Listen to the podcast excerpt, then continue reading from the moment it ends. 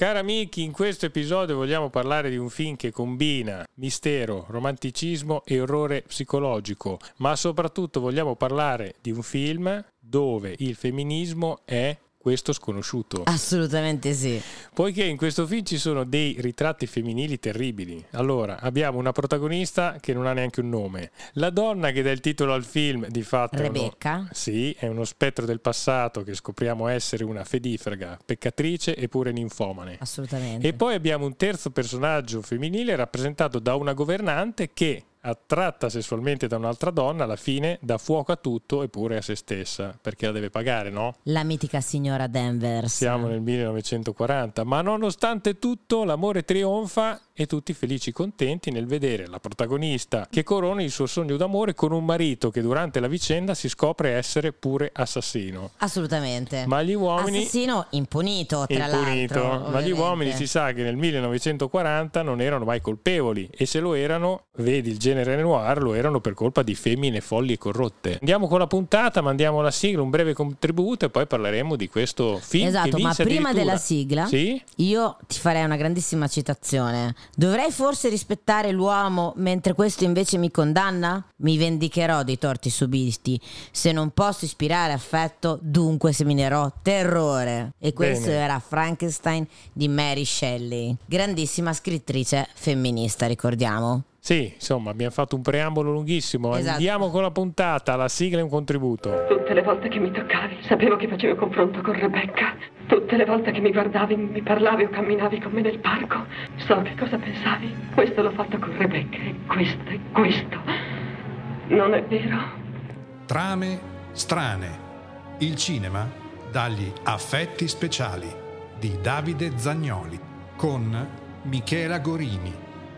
Benvenute e benvenuti in una nuova puntata di Trame Strane dove parleremo di uno storico film datato 1940 diretto da Alfred Hitchcock e tratto da un famoso libro di Daphne du Maurier intitolato Rebecca, Ecca. in originale, conosciuta in Italia come Rebecca la prima moglie.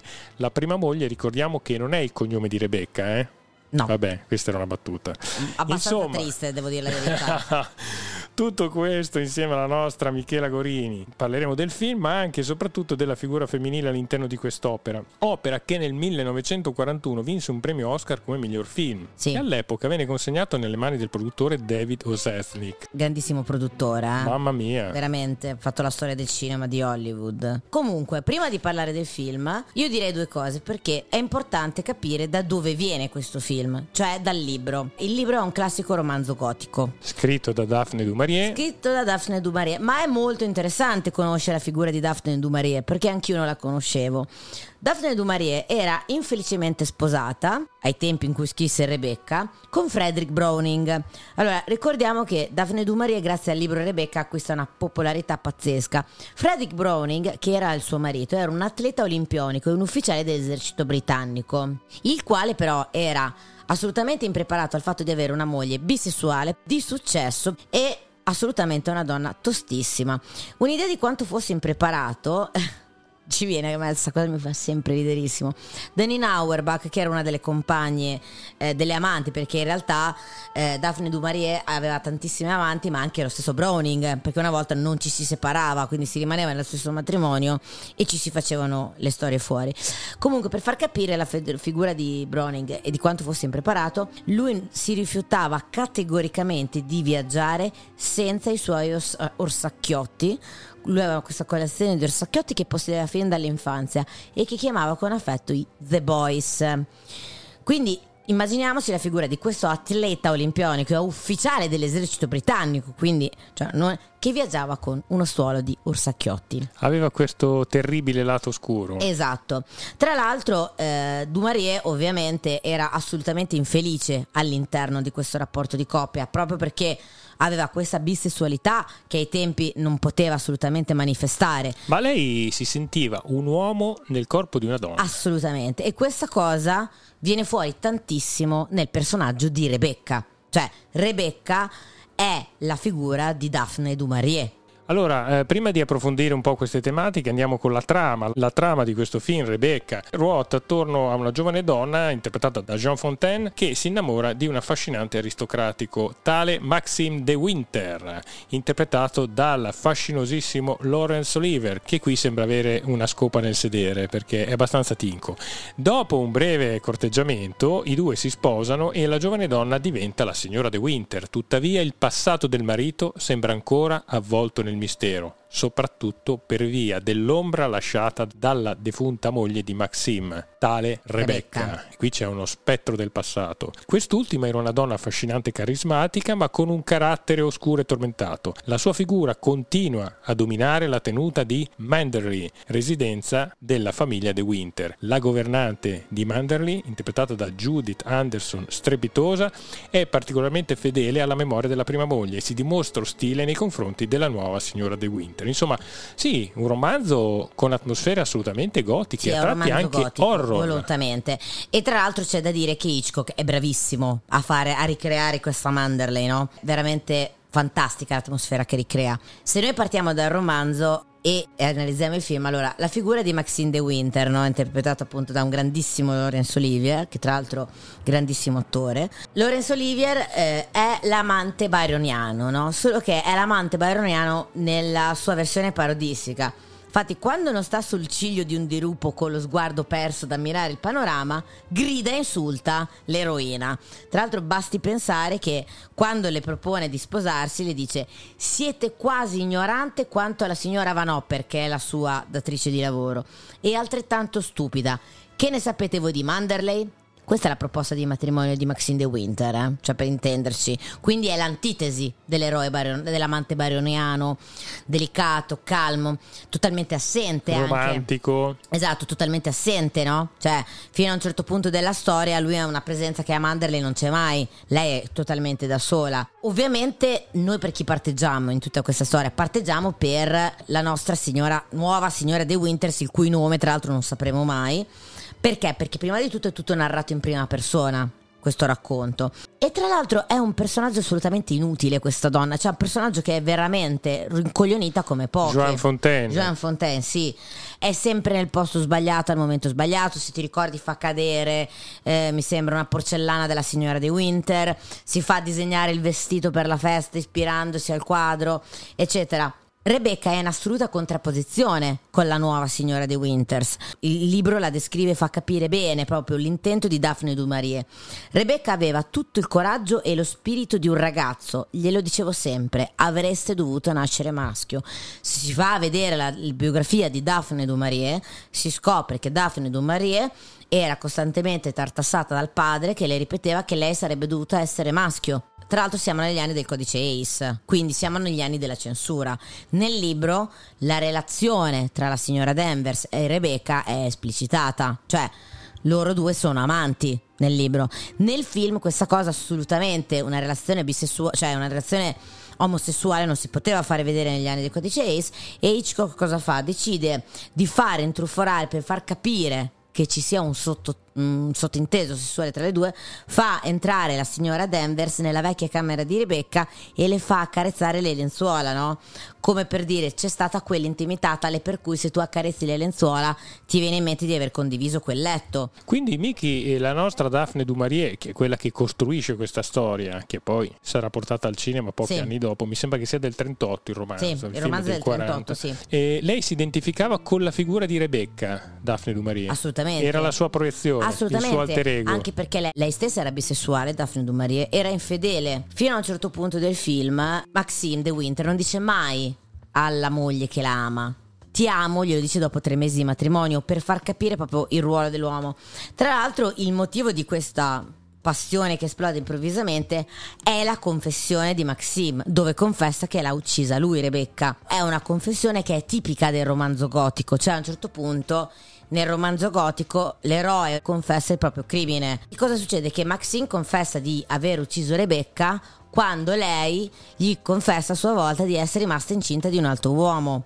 Rebe- il personaggio di Rebecca spesso dice che non vuole dare un erede a Maxim come atto di sfregio, no? Perché una volta dare un erede era garantire una dinastia e lei vuole totalmente mantenersi indipendente. Questo dice molto anche del rapporto tra, Browning, tra Browning e la Dumarie, cioè il fatto che comunque a un certo punto non si sopportassero più e lei addirittura non gli volesse dare un figlio. Quindi anche qui il fatto che lui, che lei rimanga incinta di un altro quando l'erede suo lui non gli doveva dare è un ulteriore atto di sfregio. Ma ricordiamo una cosa che lui la uccide e passa impunito e l'omicidio viene giustificato dal tradimento quindi dall'ego maschile. Quindi è un film in sé per sé assolutamente, totalmente in contrapposizione col femminismo. Ma tra l'altro la figura di questa eh, protagonista assolutamente insipida, come dicevi prima, viene fuori proprio nel momento in cui lui dichiara che Rebecca era una serpe. Assolutamente. Beh, è molto interessante quella, che, quella cosa che hai detto perché cioè, è proprio Rebecca che dia- viene etichettata come diabolica e disumana. È un serpente in libertà, viene definita addirittura nel libro. Addirittura lei cosa fa? Lei lo tradisce e rimane incinta di un altro. Quindi lei biologicamente lo sta tradendo perché non porterà avanti la sua dinastia, ma la dinastia di qualcun altro. In realtà poi scopriamo che l'utero di Rebecca è invaso da da cellule cancerogene e lei diciamo provoca Maxim per farsi uccidere perché tanto sarebbe morta comunque no? L'unica forma di redenzione di questa donna, che è una donna assolutamente consapevole della sua vita, è una donna che sceglie di fare le sue scelte libera, sarà fedifega, sarà quello che vuoi, ma è una donna indipendente, ha un nome, quindi deve essere punita. L'unica forma di redenzione che le viene consentita è quella del, della malattia cioè del sacrificio per l'uomo. Tra l'altro c'è una parte del libro che fa capire bene il personaggio di Rebecca, cioè la descrizione della, di Rebecca da parte della signora Danvers che dice Sì, avete ragione mia cara, nessuno vi può imbrogliare, siete venuta al mondo per prendervi tutto quello che potete. E lei lo faceva davvero, non aveva scrupoli, non aveva paura aveva il coraggio e lo spirito di un ragazzo, cioè quindi no, sempre il paragone alla mascolinità per il successo, per il potere. La mia signora dei Winters, dice la signora Danvers, nessuno riusciva a spuntarla con lei, nessuno, riusciva a fare quello che voleva e vivere come le piaceva, non le importava di niente di nessuno. E alla fine è stata sconfitta, ma non da un uomo, non da una donna, se l'è presa il mare. Quindi a un certo punto è come se arrivasse no, quello che nella narrazione viene chiamato il Deus ex machina, la volontà divina a prendersela. La signora Danvers dice che è il mare, ma in realtà è la malattia, che è l'unica forma di redenzione per la donna. Daphne du Maurier, quando scrive questo romanzo, parla di se stessa, è lei Rebecca. È lei che è consapevole di riuscire a fare qualunque cosa voglia. Riesce a ottenere il successo che il marito non ha mai avuto. Riesce a vivere la sua vita liberamente, ma sa che verrà condannata dalla società per il suo stile di vita, quindi si autocondanna e si salva solo grazie alla redenzione del sacrificio per un uomo. Sì, tra l'altro in questa seconda fase, quando ad un certo punto fuoriesce tutta la verità, sembra che la storia viri verso una fiaba alla bella e la bestia. Sì, assolutamente. Cioè dove la protagonista Shalba ad un certo punto difende la bestialità del suo marito, sì. perché fondamentalmente è stato bestiale ad un certo. Cioè, Però gli va bene così. Di, di, matrimonio dicendole che è una cretina. Cioè, sì. adesso, dire, Però gli va bene così. Le va Lo bene difende così. a spada tratta Le e non va... mette mai in discussione niente. Ma infatti la stessa Dumarie dice che sono le persone come me, cioè le donne come me che hanno una carriera a mettere davvero in discussione il vecchio rapporto tra uomini e donne. Le donne devono essere delicate, gentili e dipendenti spiriti disincarnati e non dipendenti come me sono del tutto sbagliati. Quindi era consapevole benissimo la Dumarie della società in cui viveva. Quindi si è un po' messa in graticolo da sola, sì, tra virgolette. Sì, assolutamente. Ma è anche un modo, secondo me, liberatorio, no?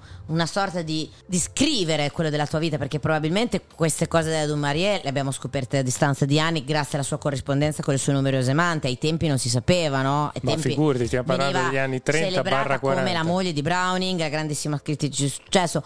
Quindi è anche stato un suo modo di rivelare al mondo la sua vita, quella di scrivere un romanzo. Ed è molto interessante perché dalla corrispondenza della Dumarie con le sue numerose amanti, tra cui Ellen Doubleday, che è un amore non corrisposto a quanto pare, scriverà in una lettera: Voglio vivere come mi aggrada, non riuscirebbe a fermarmi neppure il mondo intero. Cioè, quindi la Dumarie è una donna che negli anni 30 vive una carriera di successo, una bisessualità che è difficile da vivere nel 2023, parliamoci. e non riesci proprio a stare dentro al riquadro delle brave mogli, come la seconda signora di Winter che è timida, è vittima, è sempre sottomessa. È, cioè, se tu ci pensi, il personaggio della se- seconda signora di Winter si aggrappa costantemente al marito e lo giustifica in qualunque cosa fa. È un omicida e lei lo comprende quando lui dice che ha ammazzato la moglie. Lui gli sta dicendo io ho ammazzato mia moglie, lei non fa una piega, lo giustifica. Per quanto questo film sia vecchio, in realtà parla di un, di un tema, no? di, di, quello della donna che a un certo punto all'interno del matrimonio si deve rendere indipendente e non ci vuole stare. basti pensare che leggevo questa ricerca del Pew Research Center.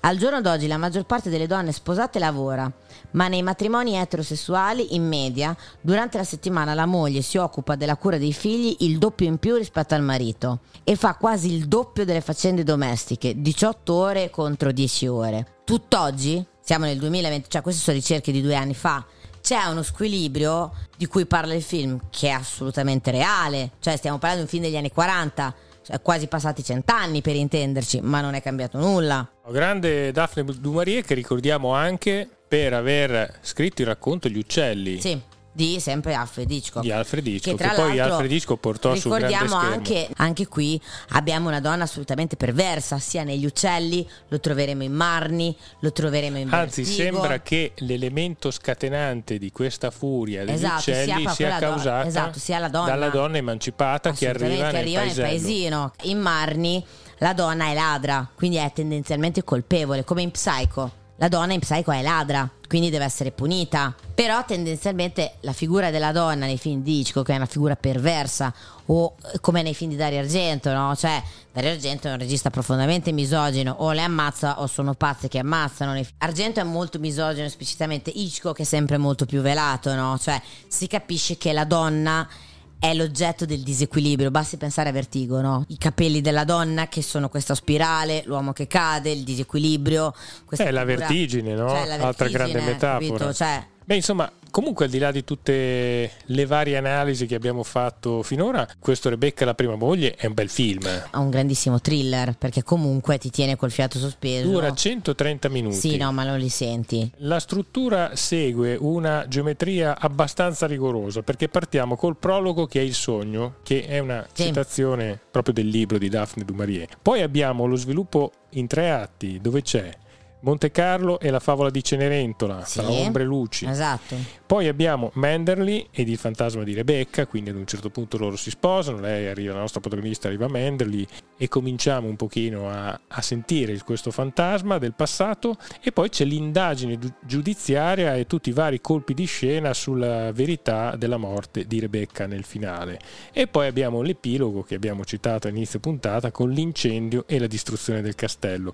Quindi sì, una struttura struttura abbastanza logica. Poi ci sono dei personaggi molto interessanti. Per esempio, la Van signora Van Hopper, che è questa ricca vedova in vacanza a Monte Carlo. Che è la datrice di lavoro della futura signora De Winter. Una signora brutta e poco simpatica, ma che si crede una grandissima gnocca. Esatto, e soprattutto che si permette di trattare la poveretta come se fosse una pezza da piedi. Sì. Cioè non le dà un briciolo di, di dignità alla sua domestica. Abbiamo citato in lungo e in largo la nostra Rebecca. Sì, che... tra l'altro Rebecca c'è da dire che non compare mai. Cioè il film si chiama Rebecca la prima moglie. Il libro si chiama Rebecca, tu non vedi mai Rebecca. Sì. Cioè, è, è proprio Hitchcockiano questa cosa, no?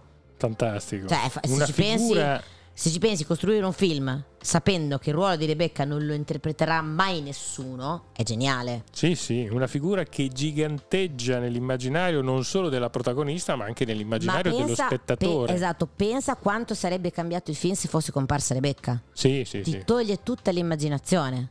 E poi abbiamo un altro eh, personaggio eh, iconico, so la signora Danvers. No, sì, la signora Danvers ne abbiamo già parlato, che è un personaggio iconico che è rimasta nell'iconografia eh, come personaggio dell'orrore. Custode devota della casa reliquiario, perché che, per lei è un reliquiario. Esatto, se, se, ti ricordi anche le fattezze della moglie di Frankenstein vagamente, cioè sembra un personaggio dell'orrore, sì, come cammina. Ma chi l'ha citata poi? Questa Miss Danvers. Ah, l'ha citata Coso. Bell Brooks in, in Frankenstein Junior. Junior. Che è la... Chi è la mitica? Io sono Frau Blucher. Frau Blucher. Grande. È, una- è un omaggio a Miss Davis perché è Sì. entrata nell'immaginario. Certo, ragazzi. sì, ma anche tuttora. Ma al di là di quello, uno dei personaggi che a me, ad esempio, piacciono tantissimo è l'amante di Rebecca, che è interpretato dal grandissimo. Lui, Sì. splendido, George Sanders. Ricordiamo tutti anche meravigliosi Eva contro Eva. Vero, ma in cioè, in lui quando doveva fare le film. parti dell'aido viscido Vero. brutto, sì. tra l'altro lui ha un po' il ruolo che ha eh, Iago in Otello no? è il subillatore Figlio di buona donna fino alla fine. ma come gli riesce bene il ruolo del subillatore sempre con questo sorrisino a stronzo in e faccia quando nel finale tutto gli si rivolta contro, esce di scena con nonchalance. No, no, ma esce di scena, capito? Come un po' come quelli che vanno a fare le rapine, che escono di scena senza far chi si è visto, si tolgono la parrucca, gli occhiali, Grazie, il passamontagna. passano, li buttano in un cassetto Ma e via. fantastico. È fanta- è un personaggio. Se ci pensi, è un personaggio minore, è l'amante della. ma ti rimane dentro. La scena di quando lui la vede dalla finestra, io me la ricordo ancora. Subito. Sì, che sì, la sua prima subito, apparizione. cioè, quei personaggi che hanno il potere di sentire l'odore del sangue, no? Cioè, già da quando entra in scena, no? Ci sono quegli attori che hanno questa grandissima capacità. Sicuramente qui ti rimane più un, George Sanders che un Laurence Olivier. Ok? Beh, eh, il personaggio interpretato da Lawrence Oliver, ovvero Max De Winter, è veramente insopportabile. Sì, assolutamente. Ma fa di tutto per essere. so- Ma Io non, dire che non sono mai stato Laurence neanche un secondo dalla sua Ma parte. non si può stare dalla sua parte. Se uno esce dal meccanismo della narrazione e si rende conto che questo sta parlando del fatto che ha ammazzato sua moglie perché lei lo aveva tradito, cioè parliamo di femminicidio. Sì, sì. Cioè, E tutto finisce a taralluce vino. sì. Cioè, tu- Anzi, con lei è ancora più innamorata perché finalmente è riuscita a conquistare Insomma, la perché, bestia. finché- perché adesso Rebecca può, essere, può scomparire. Tra l'altro, nel momento in cui muore la signora Danvers, abbiamo veramente la totale distruzione della figura femminile di Rebecca. Cioè, Rebecca viveva nei ricordi di Manderley, ma soprattutto nella figura di Miss Danvers. Perché è Miss Danvers che, Rebe- che è signora Rebecca, signora De Winter. Cioè, questo ti fa capire molto della logica maschilista, no? Come annientare il nemico. Lo isoli, lo denigri e lo distruggi fisicamente. E distruggi ogni aggancio che possa avere a sua difesa. Ma loro vivranno poi felici e contenti? Ah, chi lo sa, Secondo magari ammazza no, anche lei. perché lui è un narcisista fondamentalmente.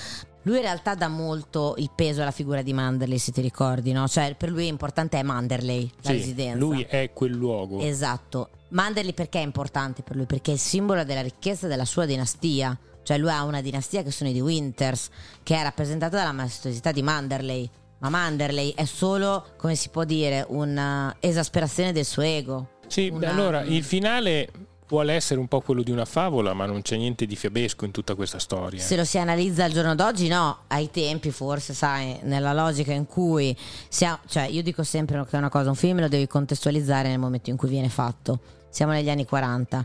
Il cinema che immagine manda della donna? L'immagine o della, Madre di famiglia. o della madre di famiglia, La dell'angelo donna del focolare, focolare. o abbiamo la femme fatale. Quindi non è che c'è la donna emancipata. Non ci sono le 50 sfumature di rosa di Greta Gerwig. Assolutamente. La donna può essere o la cattiva o la buona, cioè non abbiamo vie di mezzo. E la buona tendenzialmente è la donna alle dipendenze di un uomo. Quindi in quell'ottica lì, finisce, in quegli anni lì finisce come una fiaba. Ok, in realtà è una fiaba dell'orrore. Sì, perché sì, lei passerà una vita con un omicida. No, no, io guarda, l'ho rivisto di recente, l'avevo visto anche tanti anni fa, forse anche più di una volta, questo eh, Rebecca la prima moglie, e alla fine ci sono rimasto abbastanza male perché non è che quagli tutto quanto in maniera perfetta, un anzi tutt'altro. Ma io quello che mi chiedo adesso, perché io dico sempre, il cinema di una volta è importante guardarlo, importante anche contestualizzarlo, no? Io mi chiedo una cosa, ma Hitchcock, quando ha scelto questo romanzo, quando ha iniziato a lavorare questo film, si rendeva conto del fatto che il suo protagonista maschile fosse un omicida? Ma guarda, secondo per me, sì. me sì. E Assolutamente. per me c'era un grande senso di perversione in Hitchcock nel farle uccidere queste donne, che è una cosa che è palese da tutti i suoi film. Secondo eh. me era molto frustrato, eh? Sicuramente. soprattutto dal fatto che lui amava in maniera carnale la donna, però faceva una gran fatica a potersela permettere Certo. e questo gli creava una gran frustrazione. Assolutamente, che poi è sempre il problema di Barra rabbia. quasi tutte. Cioè, ricordiamoci che viviamo in una società patriarcale. Quindi il messaggio che viene dato è che l'uomo deve essere quello che domina nella coppia. Nel momento in cui un uomo ha questa frustrazione, non la riesce in qualche modo a soddisfare, si sente impotente. E Rebecca è proprio un esempio, cioè lui viene tradito da lei, si prende il diritto di ucciderla e lei viene solo e esclusivamente salvata dal fatto, cioè la figura di Rebecca per salvarlo un minimo, dal fatto che avesse un tumore che sarebbe comunque morta. Cioè la malattia, la malattia è la migliore cosa che ti rimane, non il fatto che tu sia vittima di un marito geloso. È la malattia che ti salva, capisci? Agli occhi del mondo. Perché quello che conta non è il fatto che lei sia morta, è il resto del mondo che deve vederlo. Però eh, volevo dire prima, secondo me eh, forse anche proprio questa frustrazione che provava Hitchcock nei confronti di donne che non riusciva, tra virgolette, a possedere Sedere, o sì. ad avere, gli ha permesso di creare una rappresentazione del femminile molto morbosa e molto ossessiva. Ricordiamoci, tutti i film di Hitchcock non ce n'è una di donna che fa una buona fine, eh? cioè se la fa, la fa per botte de culo. Ma soprattutto era molto criptico perché lo abbiamo sempre detto, il cinema di Hitchcock è stato riscoperto sì. in seconda battuta. Ma poi o anche secondo, me, secondo me quello che è interessante di Hitchcock è che non spiattella mai nulla, cioè non c'è mai lo spiegone, è sempre tutto molto velato, molto discreto. Però in America Tutte... non l'aveva capito nessuno quando uscivano no, i suoi film. Assolutamente, assolutamente. Lui lo capisco capiscono quando arriva il botto con intrigo internazionale. Ma no, io parlo proprio eh, del sottotesto hitchcockiano. No, no, è, ma è troppo sottile. Cioè, un cinema tipico. Ricordiamo che Hitchcock è inglese, eh? Sì, sì, sì. Cioè, i suoi primi film di giro in Inghilterra. In America non sono abituati a un linguaggio molto e fine. E i primi ad esserci eh? arrivati sono stati i quelli della novella. Esatto, sì, quelli esponenti della novella vague. Ma perché? Perché è un linguaggio a loro più comprensibile. Bene, cari amici, insomma, riguardatevi Rebecca. Rebecca, la prima moglie. E... No, io vi sconsiglio di guardare quello con Armie Hammer, uno dei pochi film prima che si ritirasse dal cinema a seguito del, eh, dello scandalo sul suo presunto cannibalismo. Adesso ricordiamo che fa l'agente immobiliare alle Bahamas. Ma aveva solamente detto ti Vabbè, mangerai sì, tutta? Esatto, esatto, sì. Ah, ma vabbè, più ma, di una fan. Ma quante volte l'ho detto io alle donne? Grazie, dai. Spero mai che non me l'hai mai detto mai. vabbè, insomma, eh, allora hai detto eh, chi era il protagonista? Armie Hammer. Armie Hammer. Del remake di Rebecca che è su Netflix. io comunque, eh, a proposito Miki, chiudiamo la puntata e io subito mi riandrò a vedere il remake italiano con Cristiana Capotonda. Biondi. Ti prego, fallo. E deve essere su Rai Voglio Play. vederti. Lo vado a vedere subito. Un saluto a tutti. Ciao, a tutti. Credevi che amassi Rebecca? Hai creduto questo? Io l'odiavo. Trame strane. Il cinema dagli affetti speciali di Davide Zagnoli con Michela Gorini.